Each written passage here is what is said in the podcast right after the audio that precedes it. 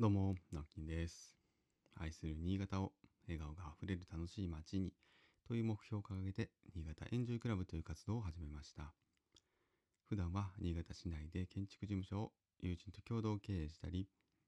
個人では築50年の空き家を地域の子どもたち、えー並びに大人たちも、えーのびのびと遊べる場所にするためにリノベーションをしている寺尾の空き家という活動をしたりしています。はい、えーと、一つ告知なんですけれども、今ですね、えー私、本業の方で、その建築事務所の方で、え仕事をしている、西関区の和能というところで、えーリノベーション工事をしているんですね。古い空き家だったところを買われた方から、えー水回りの部分の主に工事を頼まれているんですけれどもこちらがですね6月いっぱいぐらいで、えー完成を目指して今工事をしています。でせっかくなので、えーそんなその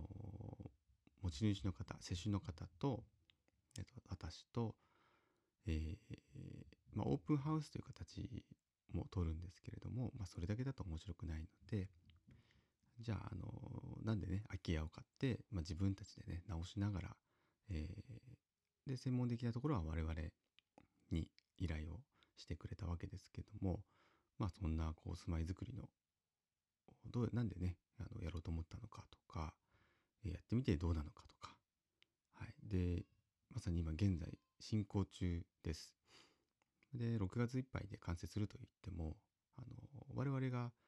えー担当しない部分内装の部分とか他の部屋のところとかっていうのはえーまだまだその我々の工事が終わってからね、えー住まわれる。で住んでから、えー、とどうぞ自分たちで直すというような流れで、えー計画を立てているのでまだまだねあの完成見学会ということではないんですよね。ただ、え我々が一旦、え工事を終えることで、えまあ住めるという状態になりますのでその時点で一回ねちょっとそんなプチイベントを開催したらどうかなと思って、えー企画をしました。今はですね7月の4日の日曜日、えー午後ぐらいですかねお昼過ぎぐらいからそのまあ、えー私とあと世主の旦那さんと、まあ、座談会というか、えー対談をしたいと思います、えー全部で1時間半ぐらいを予定してますので、えーなんかねそんな空き家を買うことに興味があるとか、うん、あと本当住まいづくりを漠然とね考えてるんだけども、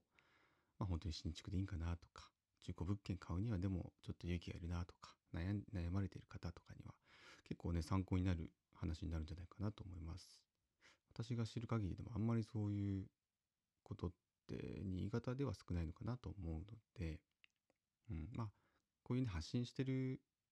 方の情報はね割と引っかかりやすいですけども個人でねあの空き家買って直して住んでる方なんていうのは多分いらっしゃると思うんですけどね。ただその方がこう頑張って発信してるかどうかっていうのは限らないので、まあ、せっかくの機会なので、えー、世主の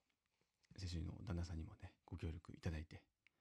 えー一応、まあ、了承を得ているので、まあ、企画ページもイベントページもこれから作りたいと思っておりますのでぜひですね、えーご興味のある方は、ちょっとね新潟市からは少し遠いです。新潟市と、えーあれは燕市かの本当に境ですね。境界のあたりにある和能という地域でやります。岩室駅がすごく近いですね。なので岩室駅から徒歩そうですね、えー10分かかんないぐらいですかね。5 5 6いやもうちょっとか。8分5 6 5分から8分ぐらいと。でちなみに近くにあの村営の 村営っていうのがすごいですね、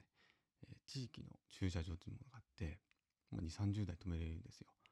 なのでまあ車で来られる方も、まあ、そちら止めれるかと思いますので、えーぜひですねちょっとスケジュールを開けておいてください。7月4日日曜日の、えーお昼過ぎぐらいですね。1時半ぐらいを一応今、えー考えております。また決まったら詳細をお知らせします。はい、えーということでですね、えーま昨日おとといもちょっとこの空き家の話をねしたんですけども今日もね引き続きなかなかこう収録をした後にですね、ああ、あれも話せばよかったなっていうのは 結構いっぱい出てくるんですけど、また今も、今日もね、うまく話せるかどうかわからないんですが、まあ私もこう常々こう思ってることとか、断片的にはね、人に話したりはしてるんですけど、あまりちゃんとまとめたことはないなと思って、で、本当にあの原稿も何もない状態で話をしているので、まあ、ポツポツとこう、いろんなキーワードが出てくる。本当に断片的なキーワードが出てくるような感じなんですけども、まあ、ちょっと頑張ってこう言語化をしてみたいなと思うので、お付き合いいただければと思います。で、今日はまどんなテーマかっていうと、な、どんなテーマだろうな。テーマっていうと分かりづらくなるなそれこそあの、おとといのね、ちょっと配信でも話をした、また新しく、あの、八千代、ね、新潟市中央区の八千代というところで、まあ、空き家活用の依頼があったんですけども、なんかですね、その、ちょっとやっぱり空き家、空き家というよりも家を、うん、なんて言うんだろう、相続するとか、うん、まあこう家に限らないんですけど、事業を例えば継承するとか、継承って要は引き継ぐ、次世代に引き継いでいくっていうところが、どうもやっぱりこの昭和の流れとは変わってきたのが、まあもちろん平成で、で、令和時代に入って、まあ、本当にもうそこの、なんて言うんでしょうかね、この日本の文化、文化って言っていいんですかね、これ日本に限らずかわかんないですけど、ちょっとやっぱ社会として変わってきたんで、それを受け入れなきゃいけないというところの話をですね、実はしてたんですよね。八千代の空き家のその所有者の方と。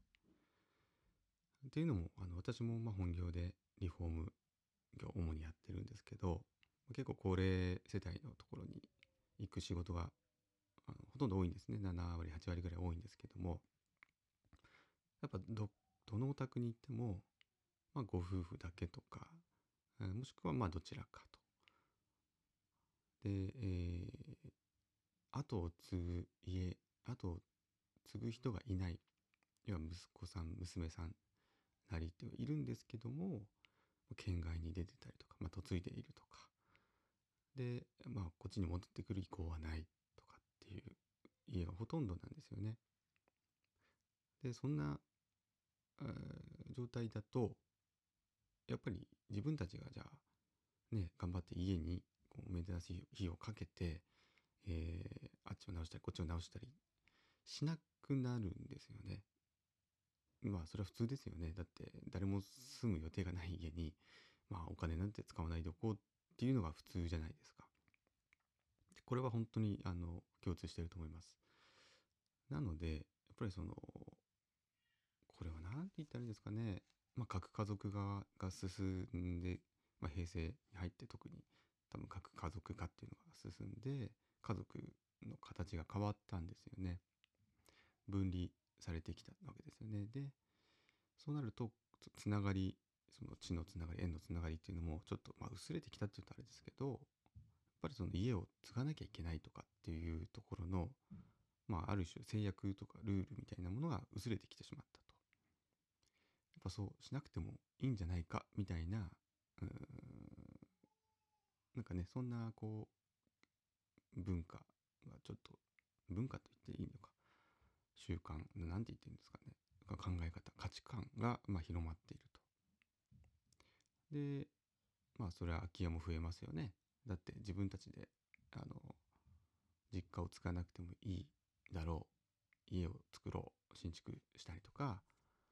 することによって、今度そのね、場所から動けなくなるわけですよね。